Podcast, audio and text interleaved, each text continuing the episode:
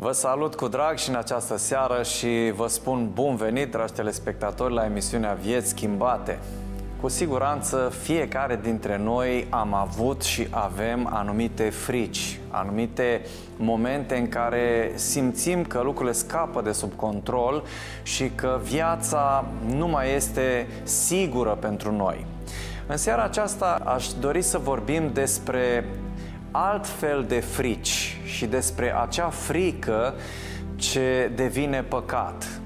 Cu siguranță că există momente în care te simți în, uh, în incertitudini, sunt urgențe, sunt momente în care viața îți este pusă în pericol și atunci reacționezi mai mult decât acționezi ca să supraviețuiești sau să eviți o tragedie. Dar nu despre frica aceasta vreau să vorbim, ci despre acea frică ce merge în sfera păcatului, acea neîncredere totală în Dumnezeu, în protecția Lui și în viitor, care izvorăsc din acel simțământ de nesiguranță creat de necredința în puterea Lui Dumnezeu.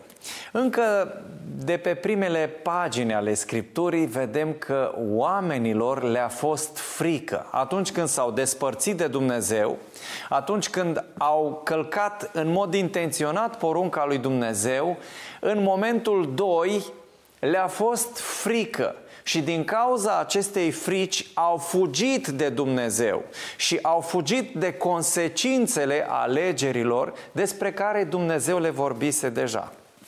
În uh, Cartea Genezei, la capitolul 3, întâlnim acel moment în care primii noștri părinți au fugit de Dumnezeu pentru că au călcat porunca sa și le era teamă, le era frică de consecințe.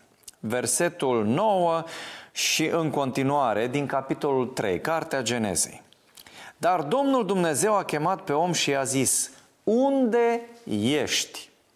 În uh, teama aceea, în spaima care i-a cuprins pe amândoi, au fugit de Dumnezeu ca și când le-ar fi cel mai mare dușman, cel mai mare despot care ar putea să le ofere pedepse aspre.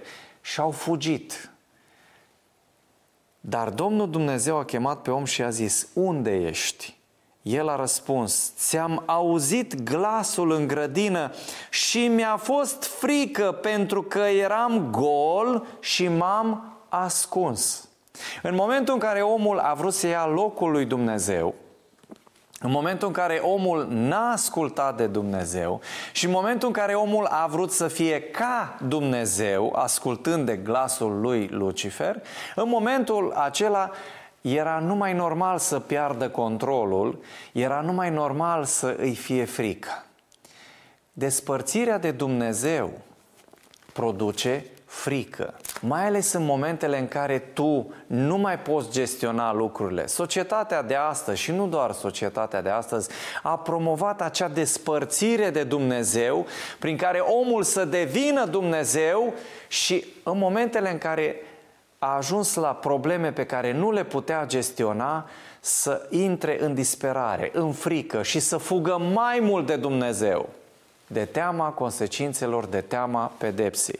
Dar Dumnezeu vine și întreabă, unde ești? Omule, unde ești, Adame? Păi m-am ascuns. De ce te-ai ascuns? Mi-era frică pentru că eram gol. Și Dumnezeu a zis, Cine ți-a spus că ești gol? Nu cumva ai mâncat din pomul din care îți poruncisem să nu mănânci? Observați cum pune Dumnezeu întrebarea nu vine direct cu un reproș. Ți-am spus eu că dacă o să mănânci din pomul acela o să vină nenorocirea peste tine. Ți-am spus eu că o să urmeze niște consecințe. Ți-am spus eu că plata păcatului este moartea. Ți-am spus să te ferești de pomul acela. Vezi ce ai pățit. Însă Dumnezeu nu îl abordează pe om în felul acesta. Este prima lecție de psihologie și de pedagogie pe care ne-o dă Dumnezeu. În momentul în care cineva este căzut, nu-l înfrunți. De ce? Din două motive. Unu, îi este frică. Și doi, omul intră în defensivă. Deși știa tot despre ceea ce se întâmplase și dacă Dumnezeu nu știe, atunci cine știe? Deși cunoștea perfect situația, Dumnezeu prima dată îi pune o întrebare. Unde ești? Te caut, vreau să discut cu tine. Nu am venit să te condamn, nu am venit să-ți fac rău, vreau să te ajut. Unde ești? De parcă nu știa unde este. Știa. Observați că știm noi cu aplicațiile pe care le avem pe telefoane unde este un prieten sau cineva, te localizează serviciile sau cineva. Imediat poți să afli. Dacă ai un dispozitiv electronic, știi unde se află cineva. Dar gândiți-vă la a tot știința lui Dumnezeu. Cât de simplu este lui Dumnezeu să afle unde este cineva. Și cu toate acestea, Dumnezeu pune o întrebare care parcă sfidează logica. Unde ești? Păi de ce îl mai întreb dacă știi? Tocmai pentru a-l face pe om să se deschidă, să înceteze să fugă de Dumnezeu, de sursa puterii, de sursa dragostei, de sursa și de persoana singură din univers care poate să-i ofere alinare, vindecare și reabilitare. Unde ești? Vreau să știu unde ești. Mi-a fost frică pentru că eram gol și m-am ascuns. Chiar după ce recunoaște omul că era gol și că s-a ascuns, Dumnezeu nu spunea, aha, ți-am spus eu, vezi că ai ajuns la cuvintele mele? Nu ți-am poruncit eu să asculți și să nu te duci pe acele căi lăturalnice? Ei, asta ți se întâmplă, asta meriți. Chiar și atunci când omul recunoaște, Dumnezeu nu folosește această recunoaștere a omului ca să vină cu acuzații mai departe în, uh, în sfera aceasta de judecată. Nu cumva ai mâncat din pomul din care îți poruncisem să nu mănânci? Pune o altă întrebare. Aha, ai mâncat, da, vezi, uite, de asta ai ajuns gol. Nu, nu cumva ai mâncat de ce pune întrebarea în felul acesta? Știți de ce? Pentru că structura noastră este în așa fel croită, în momentul în care auzi o întrebare deschisă, în momentul în care auzi o întrebare care te poate face să îți deschizi emoțiile și sufletul, să poți face lucrul acesta. Sentințele și afirmațiile categorice îl pun pe om în defensivă, chiar și atunci când este față în față cu Dumnezeu. Și Dumnezeu știe lucrul acesta, pentru că El ne-a creat. Și în loc să rostească sentințe și judecăți, El pune întrebări. Nu cumva ai mâncat? Și asta o știa că mâncase. Dar Dumnezeu îl întreabă.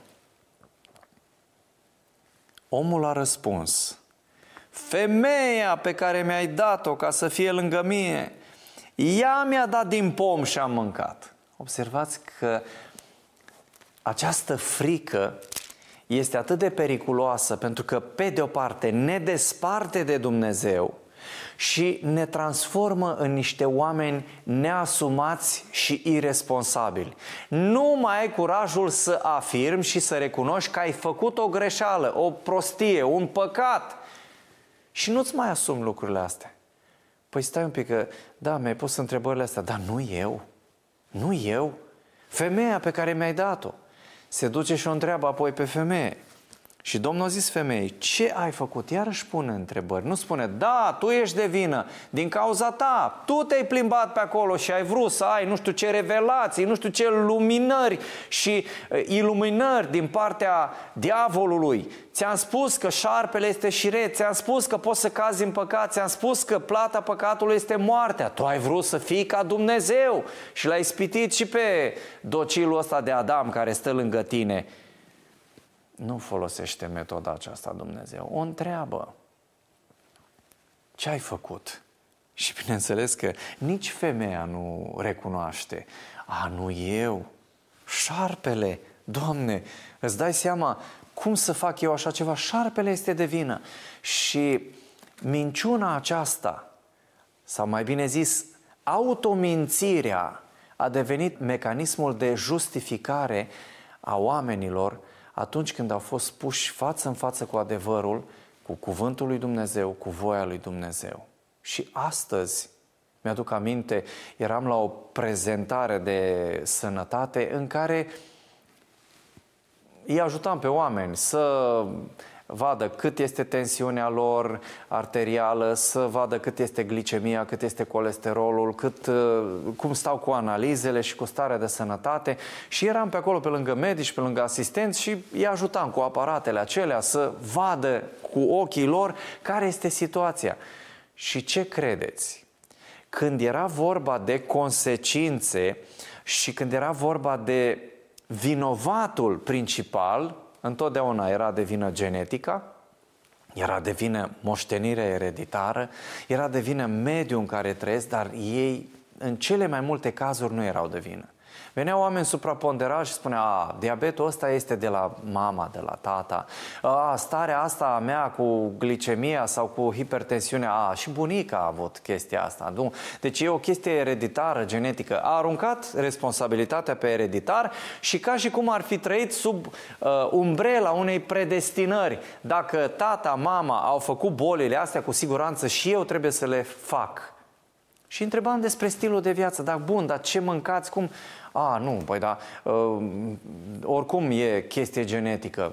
N-am nicio vină cu chestia asta, da, cu grăsimile. A, mănânc grăsimi, dulce, păi și dulce, și zahăr, și cât mai multe lucruri din astea procesate și rafinate. Dar responsabilitatea nu era a lui sau a ei, era a altcuiva. Mecanismul acesta, izvorât din, dintr-o frică, s-a moștenit de-a lungul generațiilor. Și omul fuge de responsabilitate, fuge de Dumnezeu, fuge de acea răspundere morală. Nu eu sunt de vină, altcineva. Ba mai mult decât atât, dacă situațiile din jur sunt stresante, presante, am justificare chiar să merg să calc preceptele lui Dumnezeu, poruncile clare ale lui Dumnezeu, pentru că de, mi-a fost frică. Tu în situația asta, cum ai fi făcut? Haideți să luăm niște cazuri concrete din Sfânta Scriptură să vedem cum privește Dumnezeu situațiile acestea. În, uh, tot în tabloul acesta din Geneza observați că Dumnezeu delimitează foarte clar situațiile, lucrurile și responsabilitățile și consecințele. Nu îl ia pe om ca să-l distrugă și nu caută să îl judece într-o manieră distructivă, dar îi pune în față oglinda și arată partea de vină. Îi rostește Evanghelia mai întâi, îl caută, vrea să-i arate că îi dorește binele, iar după ce le-a pus în față oglinda, uite, asta este situația voastră, faptele voastre au anumite consecințe, Dumnezeu rostește consecințele sub forma blestemului. Pentru că foarte mulți oameni vor să greșească intenționat, se despart de Dumnezeu, nu ascultă și vor să n-aibă niciun fel de repercusiuni. Observați că toată lumea reclamei și a marketingului se țese în jurul acestei minciuni mănânci până pocnești, iei pastiluța asta și puf, gata, te-ai debalonat, nu mai ai nicio problemă. Sau dacă ai probleme cu fierea, iei pastiluța asta, s-a rezolvat, poți să mănânci până pocnești, n-ai nicio problemă. Ai e supraponderal, iei pastilele astea, nu mai trebuie nici regim de viață, nici sport și în câteva săptămâni, știi cum, devii slim, n-ai nicio problemă. Toate astea prind minciunile acestea. Știți de ce? Pentru că oamenii nu-și mai asumă responsabilitatea. Le este teamă, le este frică să-și asume responsabilitatea. Și știți ce? Se mint o viață întreagă și aleargă ca un hamster în rotița aceea, într-un perpetuum mobile al minciunii și al auto-înșelării de care nu mai scapă niciodată decât dacă se opresc și spun stop, nu mai merge așa, îmi asum responsabilitatea, trec peste orice frică și vreau să-mi schimb viața. Frica aceasta a neasumării și frica aceasta ca rezultat al depărtării de Dumnezeu reprezintă un păcat. Și dacă mergeți în Sfânta Scriptură, la Cartea Apocalipsei, o să vedeți că primii care nu sunt mântuiți sunt fricoși, acești fricoși, acești fricoși răzvrătiți, acești fricoși care nu-și asumă situația, nu-și asumă responsabilitatea, întotdeauna este de vină altcineva. Ei nu au nicio problemă și găsesc circunstanțe atenuante, găsesc scuze, găsesc tot felul de motive prin care să justifice nelegiuirea și neascultarea de Dumnezeu. Însă Dumnezeu le-a spus, dragii mei, cu toată dragostea, cu toată iubirea, vă ofer soluții, însă peste aceste consecințe nu puteți trece. Și după rostirea blestemului, Dumnezeu a arătat cât se poate declar că despărțirea de Dumnezeu produce frică, dar acea frică nu este justificată din punct de vedere moral, pentru că omul care se depărtează de Dumnezeu pierde soluțiile, pierde calea și în felul acesta responsabilitatea este a lui. Și apoi Dumnezeu vine pe fir și spune, uite, pentru că n-ai ascultat, îi spune femeii, voi mări foarte mult suferința și însărcinarea ta, cu durere vei naște copii și dorințele tale se vor ține după bărbatul tău, iar el va stăpâni peste tine. Omului, adică bărbatului, a zis, fiindcă ai ascultat de glasul nevestei tale și ai mâncat din pomul despre care îți poruncisem să nu mănânci deloc din el, blestemat este acum pământul din pricina ta. Cu multă trudă să-ți scoți hrana din el în toate zilele vieții tale, spin și pălămidă să-ți dea și să mănânci iarba de pe câmp în sudoarea feței tale, să-ți mănânci pâinea, până te vei întoarce în pământ, căci din el ai fost luat, căci țărână ești și în țărână te vei întoarce. Observați că Dumnezeu nu cade într-un uh, romantism din ăsta siropos, într-o iubire compromisă, care se predică astăzi peste tot. Da, domne, n nicio problemă, iubim pe toți, acceptăm, da, e adevărat, dar e pe jumate, poate chiar pe sfert. Iubirea nu înseamnă că îi scutește pe oameni de responsabilități, de uh, acea datorie de a asculta de Dumnezeu și de legile sale.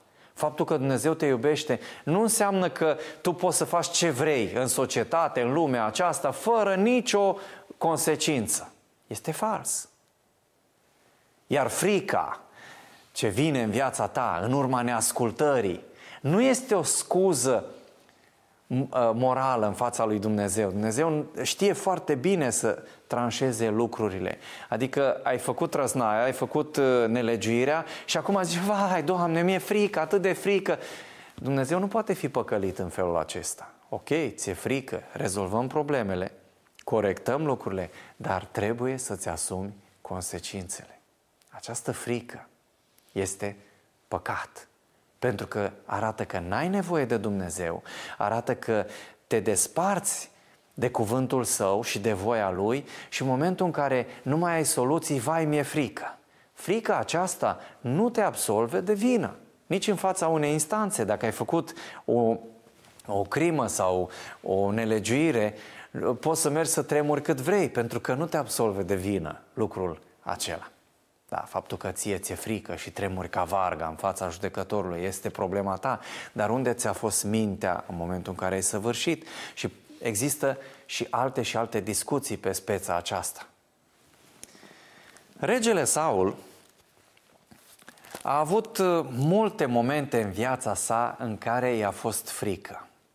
Și a acționat din frică, dar acțiunile sale n-au fost scuzate și frica lui n-a fost dată la o parte pentru că a avut acea teamă în suflet și Dumnezeu n-a zis, știi Saul, pentru că ți-a fost frică, hai că mai închid și eu un ochi la ceea ce ai experimentat și mă mai gândesc dacă te judec sau nu pentru problema aceasta.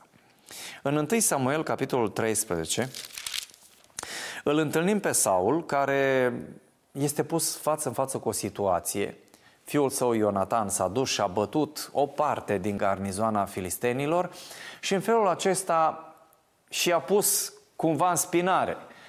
A dat cu bățul în uh, roiul de viespi și acum filistenii veneau ca să se răzbune. Pe cum ne-a atacat, acum mergem și atacăm și noi la rândul nostru. Spune versetul 6 din capitolul 13, 1 Samuel, în continuare așa. Bărbații lui Israel s-au văzut la strâmtoare, căci erau strânși de aproape și s-au ascuns în peșteri, în stufișuri, în stânci, în turnuri și în gropile pentru apă. Unii evrei au trecut Iordanul ca să se ducă în țara lui Gad și Galaad. Saul era tot la Gilgal și tot poporul de lângă el tremura. Aș vrea să înțelegem că frica aceasta este păcat. Chiar dacă era un pericol de moarte, chiar dacă erau amenințați cu invazia filistenilor, frica aceasta este păcat. Și o să vedem unde duce, care sunt roadele, care sunt efectele unei vieți conduse de frică. Practic, o viață condusă de frică este a unui om care spune, pentru mine Dumnezeu nu există. Pentru mine promisiunile lui că va fi salvatorul meu, că va purta de grijă, nu există. Pentru că atunci când apare provocarea, când apare acea amenințare și când apar situații neprevăzute, eu am lăsat la o parte credința, am lăsat la o parte tot ce înseamnă încrederea în Dumnezeu și spun că Dumnezeu nu există. Și aș vrea să vedeți cum privește Dumnezeu frica aceasta. Nu părerile unora și altora, ale altora, în care zic, a, lasă, că da, dacă ți-a fost frică, dacă e vorba de frică de moarte și din asta, da, este explicabil. Nu este explicabil nimic. În contextul în care poți să alegi, în contextul în care ai putere fizică și de minte, nu se justifică această frică. Majoritatea au plecat, au fugit. Și tot poporul de lângă Saul tremura. Știți că se promovează din ce în ce mai mult această frică. De ce? Pentru că poți să-i manipulezi pe oameni și poți să-i controlezi. Liderii fricoși care stau și tremură, n-au soluții. Și mulțimile de lângă ei, la fel, tremură, n-au soluții. Și am zice noi, o, oh, este explicabil. În situația asta, da, domnule, este război, este toată lumea are dreptul să tremure, să le clănțăne dinții, să fie fricoși. Oare în situația aceasta dată, Saul s-a gândit, măi, uh, vine războiul. Noi nu ne-am rugat lui Dumnezeu. Uh, jertfa trebuie să o aducă Samuel. Samuel întârzie, ca întotdeauna. Și uite, situația este cât se poate de stresantă. Ar trebui să facem ceva. Ar trebui să întreprindem ceva. Ce să facem? Cum să aștepți în situația asta dată? Sunt atâtea elemente care justifică o acțiune. Și taman pe asta interzisă s-a apucat să o facă, să aducă el jertfa. Și foarte mulți dintre noi găsim justificări la acțiunile noastre, spunând că de, uite, situația a cerut-o.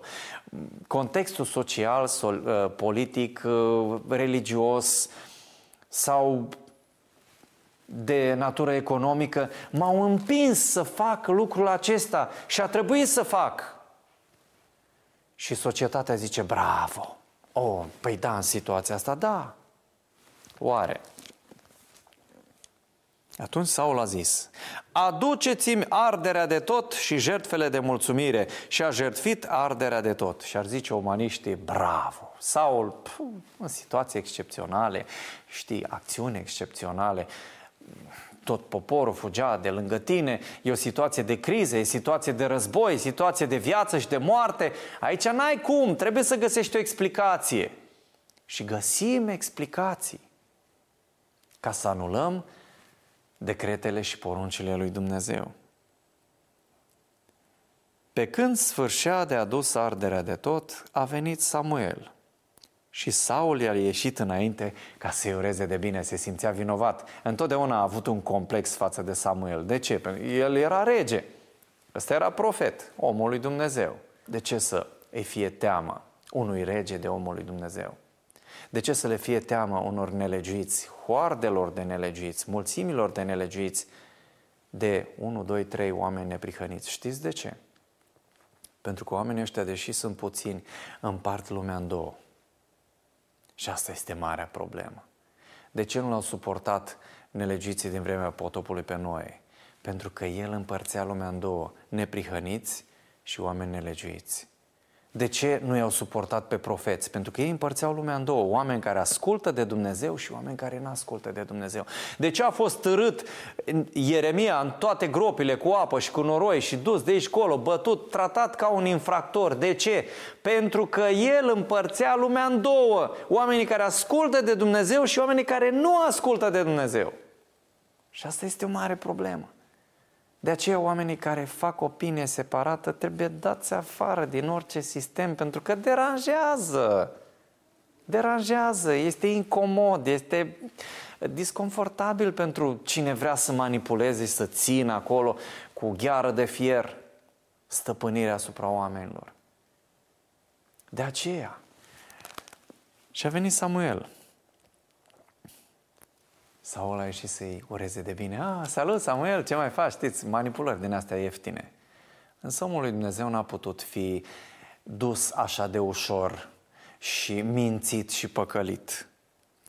Samuel a zis, ce ai făcut? Și să nu credeți că Samuel era un alienat nebun, un profet din ăsta care trăiește doar prin peșteri, sihastru și care nu are nicio aplecare față de problemele sociale și care uh, este total ostil lui Saul. Nu, spune aceste cuvinte dureroase în contextul în care îl iubea pe Saul pentru că el l-a uns ca împărat. Și după ce l-a bocit pe Dumnezeu că leapă de ca împărat, sufletul lui s-a lipit de Saul. Și după ce Dumnezeu l-a lepădat pe Saul, Samuel plânge până când Dumnezeu îi spune, până când îl mai bocești pe Saul, nu înțelegi că l-am lepădat? Aș vrea să înțelegeți contextul în care face Samuel aceste afirmații și aceste sentințe, aduce aceste sentințe din partea lui Dumnezeu pentru un om la care ținea. Dar face diferența între atașamentul față de om și tolerarea răzvrătirii împotriva lui Dumnezeu. Ce ai făcut? Saul a răspuns, când am văzut că poporul se împrăștie de lângă mine, că nu vii la timpul hotărât și că filistenii sunt strânși la mic maș, mi-am zis, filistenii se vor pogorâ împotriva mea la Gilgal și eu nu m-am rugat Domnului. Observați o scuză cât se poate de bine argumentată și cimentată în voia lui Dumnezeu, în religie, în rugăciune. Cum să demontezi așa ceva? Mai ales că vine de la împărat. Atunci am îndrăznit și am adus arderea de tot. Și ce a zis Samuel? Dacă erau Samuelii de, ast- de astăzi, din zilele noastre, a zis, bravo, împărate, fă, felicitări, uh, ne mai dai și niște bani în cont uh, la trezoreria bisericii pe acolo, pe la templu, uh, mai faci niște renovări, este explicabil, Dumnezeu să te ierte, să te binecuvânteze, nicio problemă, n-ai... Da, de unde? Nu mai există așa ceva astăzi. Totul se învârte în jurul banului. Și banul dictează ce este bine, ce este rău, ce este scuzabil, ce nu este scuzabil, ce poate fi trecut cu vederea, ce poate fi acuzat. Banul a ajuns să dicteze peste tot, inclusiv în lucrarea lui Dumnezeu. Și asta este o mare problemă. Însă aici, măcar, avem un om integru, care nu s-a vândut și care nu și-a pătat onoarea și integritatea nici chiar în fața împăratului lui Israel. Ce ai făcut după scuza aceasta pe care o aduce în fața lui Samuel? Samuel i-a zis, ai lucrat ca un nebun și n-ai păzit porunca pe care ți-o dăduse Domnul Dumnezeul tău. Domnul ar fi întărit pe vecie domnia ta peste Israel, dar acum domnia ta nu va dăinui. Domnul și-a ales un om după inima lui și Domnul a rânduit să fie căpetenia poporului său pentru că n-ai păzit ce-ți poruncise Domnul. Hm. Unde sunt oamenii ca Samuel astăzi? Care să vorbească pe tonul acesta? Cu dragoste în suflet de oameni, dar cu dragoste în suflet de Dumnezeu. Și poate că mulți dintre voi judecați pe slujitorii altarelor că sunt corupți, că au o anumită aplecare spre, dar știți că voi în mare majoritate și în mare parte îi faceți să fie așa? Pentru că dacă omul lui Dumnezeu ia atitudine și dacă omul lui Dumnezeu ia opoziție față de nelegire, față de păcat, nu-i sunteți alături vă comportați ca niște lași și spuneți, ah, na, acum dacă este încolțit, nu ne asumăm, nu ne aliem, nu-i luăm apărarea.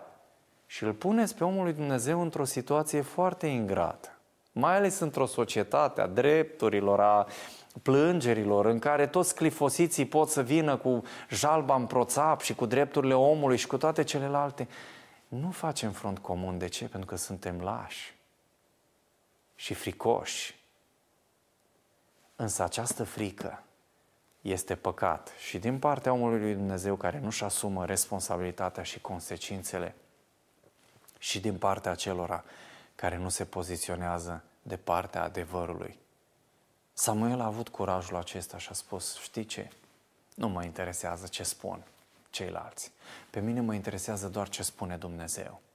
Saule, ai păcătuit, ești lepădat. Poți să fii tu ales, poți să fii tu uns, eu te-am uns. Eu te-am uns cu un de lemn din partea lui Dumnezeu. Dar ești lepădat. Cât ți-ar zbura din funcții? Din funcțiile bisericești, dacă ar fi uh, atât de tranșante lucrurile. Nu, no, este cu mandate, cu ho, ho, ho, aleși și realeși acolo, să fie. Însă Dumnezeu privește cu indignare și este pur și simplu dezamăgit și dezgustat de această frică ce domnește peste tot și care ne determină să devenim niște lași. Mi-a fost frică, Doamne. De asta am adus jertfa. Ai lucrat ca un nebun, Saule. Și cu toată dragostea ți spun că Dumnezeu te leapădă ca împărat. Și din momentul acela, în care Dumnezeu l-a lepădat ca împărat, Saul merge doar în jos. Noi nu știm momentul, însă Dumnezeu îl știe. Și noi ne jucăm cu frica, cu explicații, cu tot felul de argumente filozofice, psihologice și de altă natură, sociologice. Da, nu, da, e normal, e ok. Nu e ok să justifici neascultarea cu frica. La Dumnezeu nu ține.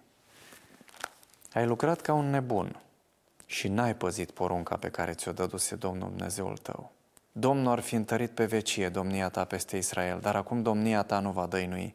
Domnul și-a ales un om după inima lui și Domnul l-a rânduit să fie căpetenia poporului său, pentru că n-ai păzit ce-ți poruncise Domnul.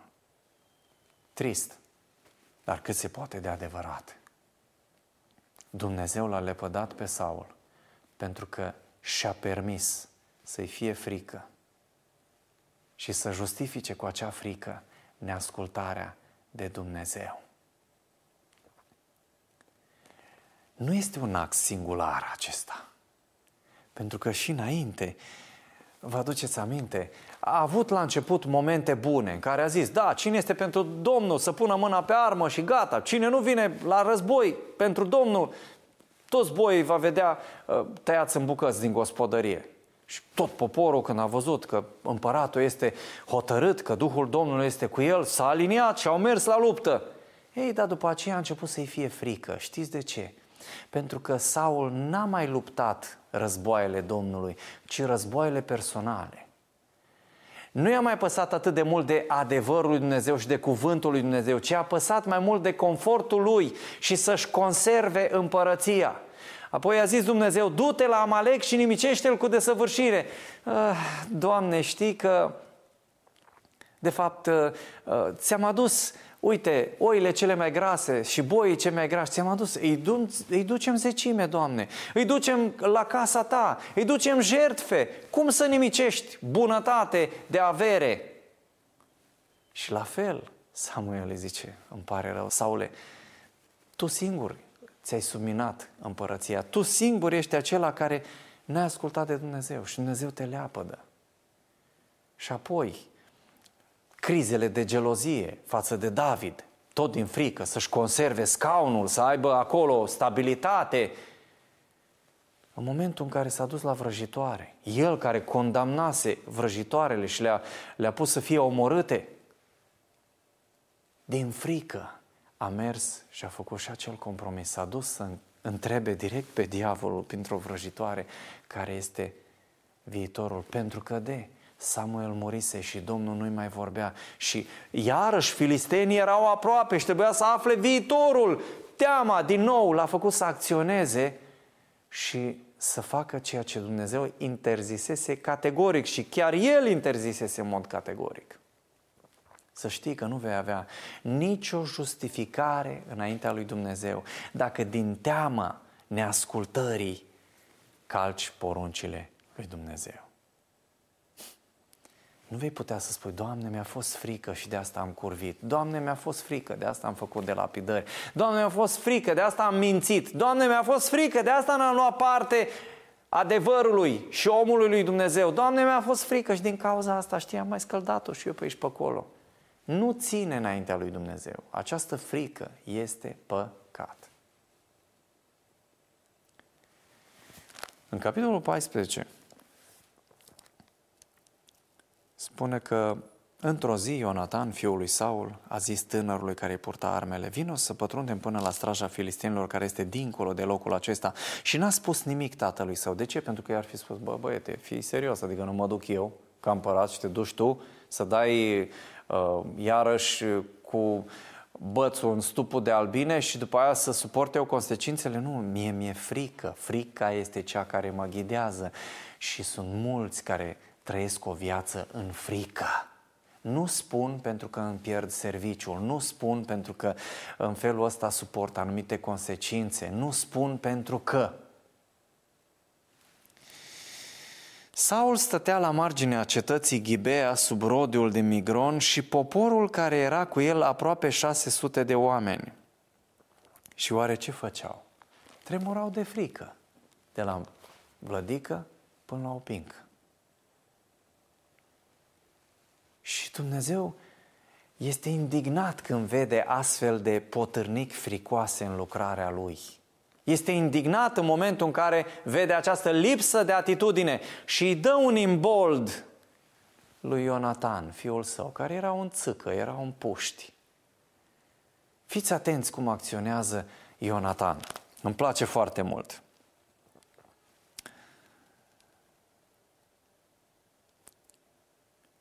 După ce descrie situația în care se afla Israel, în versetul 6, Ionatan a zis tânărului care îi purta armele, vino și să pătrundem până la straja acestor netăiați împrejur. Poate că Domnul va lucra pentru noi, căci nimic nu împiedică pe Domnul să dea izbăvire printr-un număr mic ca și printr-un număr mare. Wow! A zice una, a, asta e încumetare, dar era o situație în care trebuia să ia cineva atitudine. Împăratul nani-nani, pe scaunul domnesc, bine că ești pus acolo uns cu un de lemn și cu toate alifiile, cei de lângă el, sfetnicii, bă, atâta vreme cât ne este bine, la ce să ne batem capul și să mergem să ne riscăm viața? Stăm și noi bine, leafa merge, avantajele, beneficiile merg înainte, nu avem niciun stres. Poporul, păi mă, dacă împăratul nu se duce, dacă uh, generalii lui nu se duc și armata nu poate, ce să facem noi? Nu facem nimic, stăm și tremurăm. Și așteptăm ca Domnul să lucreze. Ne rugăm, ne rugăm, ne rugăm. Și ne rugăm și ne rugăm până când? Până când ne rugăm? Până vine Domnul. Și nu se întâmplă nimic. Și a fost voia Domnului. Și dacă ne este frică, iarăși, nu trebuie să ne încumetăm, fraților, sunt atâția porumbei din ăștia albi pe la anvoane, nu trebuie să facem să deranjăm, trebuie să stăm cu minți aici dacă situația o dictează, dar stați, fraților, și tremurați la umbra făgăduințelor lui Dumnezeu și la umbra Dumnezeului atotputernic, tremurați, dar noi ne rugăm, ne rugăm, ne rugăm. Știți că asta este credința dracilor? Care cred și se înfioară și fac rugăciuni. Doamne, ce ai venit să ne chinui înainte de vreme? Pleacă de la noi, te rugăm, lasă-ne în pace. Nu chiar acum, mai vrem să mai stăm, mai vrem să mai trăim. Asta este și rugăciunea dracilor. Însă Ionatan n-a gândit în termenii aceștia. Hai să mergem direct acolo, să vedem ce vrea Dumnezeu să facă. Și a cerut cel mai greu semn. Măi, dacă ăștia ne spun, veniți sus să vă arătăm ceva, e semn că Dumnezeu îi dă în mâinile noastre.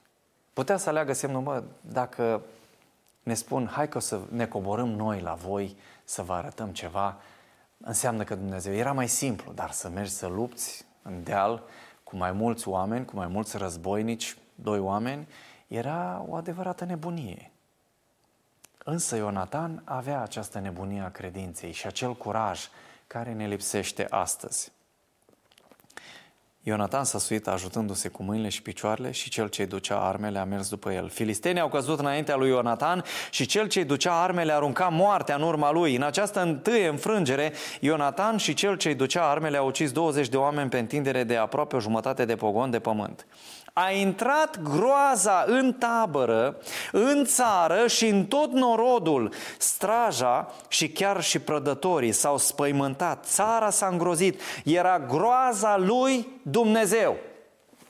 Întrebarea mea este, de ce n-a intrat groaza lui Dumnezeu înainte, după rugăciuni? După orele alea interminabile de rugăciuni fără rost, în care implorăm pe Dumnezeu să facă ceea ce trebuie să facem noi – de ce n-a intervenit Dumnezeu? Știți de ce? Pentru că Dumnezeu vrea să vadă oameni care iau inițiativa, care au atitudine, care au curaj să pășească în față. De aceea Dumnezeu nu intervine, nu lucrează în locul tău și al meu. Și dacă poți să iei o decizie și noi ei, Dumnezeu poate să asculte o veșnicie rugăciunile tale și nu intervine. Pentru că El vrea să vadă determinare din partea ta și din partea mea. Dacă nu o vede, nu se întâmplă nimic. În momentul în care a văzut doi oameni hotărâți, care să ia taurul de coarne, care să plece la acțiune, a zis, ăștia sunt oamenii care îmi plac. Curajoși, cu inițiativă, care nu se tem. Care nu se tem. Și spune cuvântul că atunci a intrat groaza lui Dumnezeu în toți locuitorii țării cât de departe suntem de idealul acesta al lui Dumnezeu. Și ca să vedeți mai departe contrastul, pentru că timpul este foarte înaintat, puteți să vedeți cum a acționat mai departe Saul și cum a acționat toată viața Ionatan. Saul a continuat să meargă din lașitate în lașitate, din frică în frică, până când și-a ruinat viața. Ionatan a mers din putere în putere până când a sfârșit-o pe câmpul de luptă, alături de poporul său, dar a rămas un tânăr curajos. Și ca să vedeți cât de nemernică este frica aceasta din viața noastră și cât de laș ne poate face, chiar în situația aceasta, Uh, Saul s-a transformat într-un culegător de lauri. Oh, începe să, da, da, da, da, da, da, sigur, o ocazie propice pentru campanie electorală. Tot poporul postește, mergem să cucerim. Acum este momentul, slavă Domnului! Și câți nu sunt din ăștia care iau proiectele, rezultatele, acțiunile altora și le bifează în contul lor. Am făcut, am dres, bravo, dragule, poftim în funcție. Dar ei n-au mișcat un deget. Și sunt acolo, culegători de lauri, lași. Când era momentul de criză, când a trebuit să acționeze, erau pe nicăieri. clănțăneau din dinți și erau acolo foarte, foarte preocupați de scăunelul lor. Însă în momentul în care a venit o oportunitate, oh, și noi eram acolo, și noi, da, noi, lucrarea Domnului, mergem înainte, da, da, da, da, da, sigur. Astea sunt bune pentru gură cască și pentru oamenii creduli, dar nu și pentru Dumnezeu. Și a mers până acolo cu, cu lașitatea încât a fost în stare să-l omoare pe fiul său, care pornise totul din loc, doar ca să iasă el bine din punct de vedere politic. Până când poporul a văzut, dar stai un pic împărat, e fi tu împărat, e fi tu monarh absolut, dar e izbitor, e atât de evident încât n-ai cum să întorci dreptatea și printre puținele ocazii în care poporul face ceea ce trebuie, a fost atunci. Când a spus, nedreptatea asta nu o să se întâmple. Chiar dacă e porunca ta, un fir din părul lui Ionatan nu se va tăia astăzi. Și poporul barează această decizie a unui împărat nebun, care pierduse orice noimă, orice direcție, pentru că era mânat doar de instincte și de frică. Câți nu sunt mânați de frica aceasta? Și această frică îi face să devină lași și chiar nemernici în anumite situații. Să te junghe pe la spate pentru că se simt amenințați.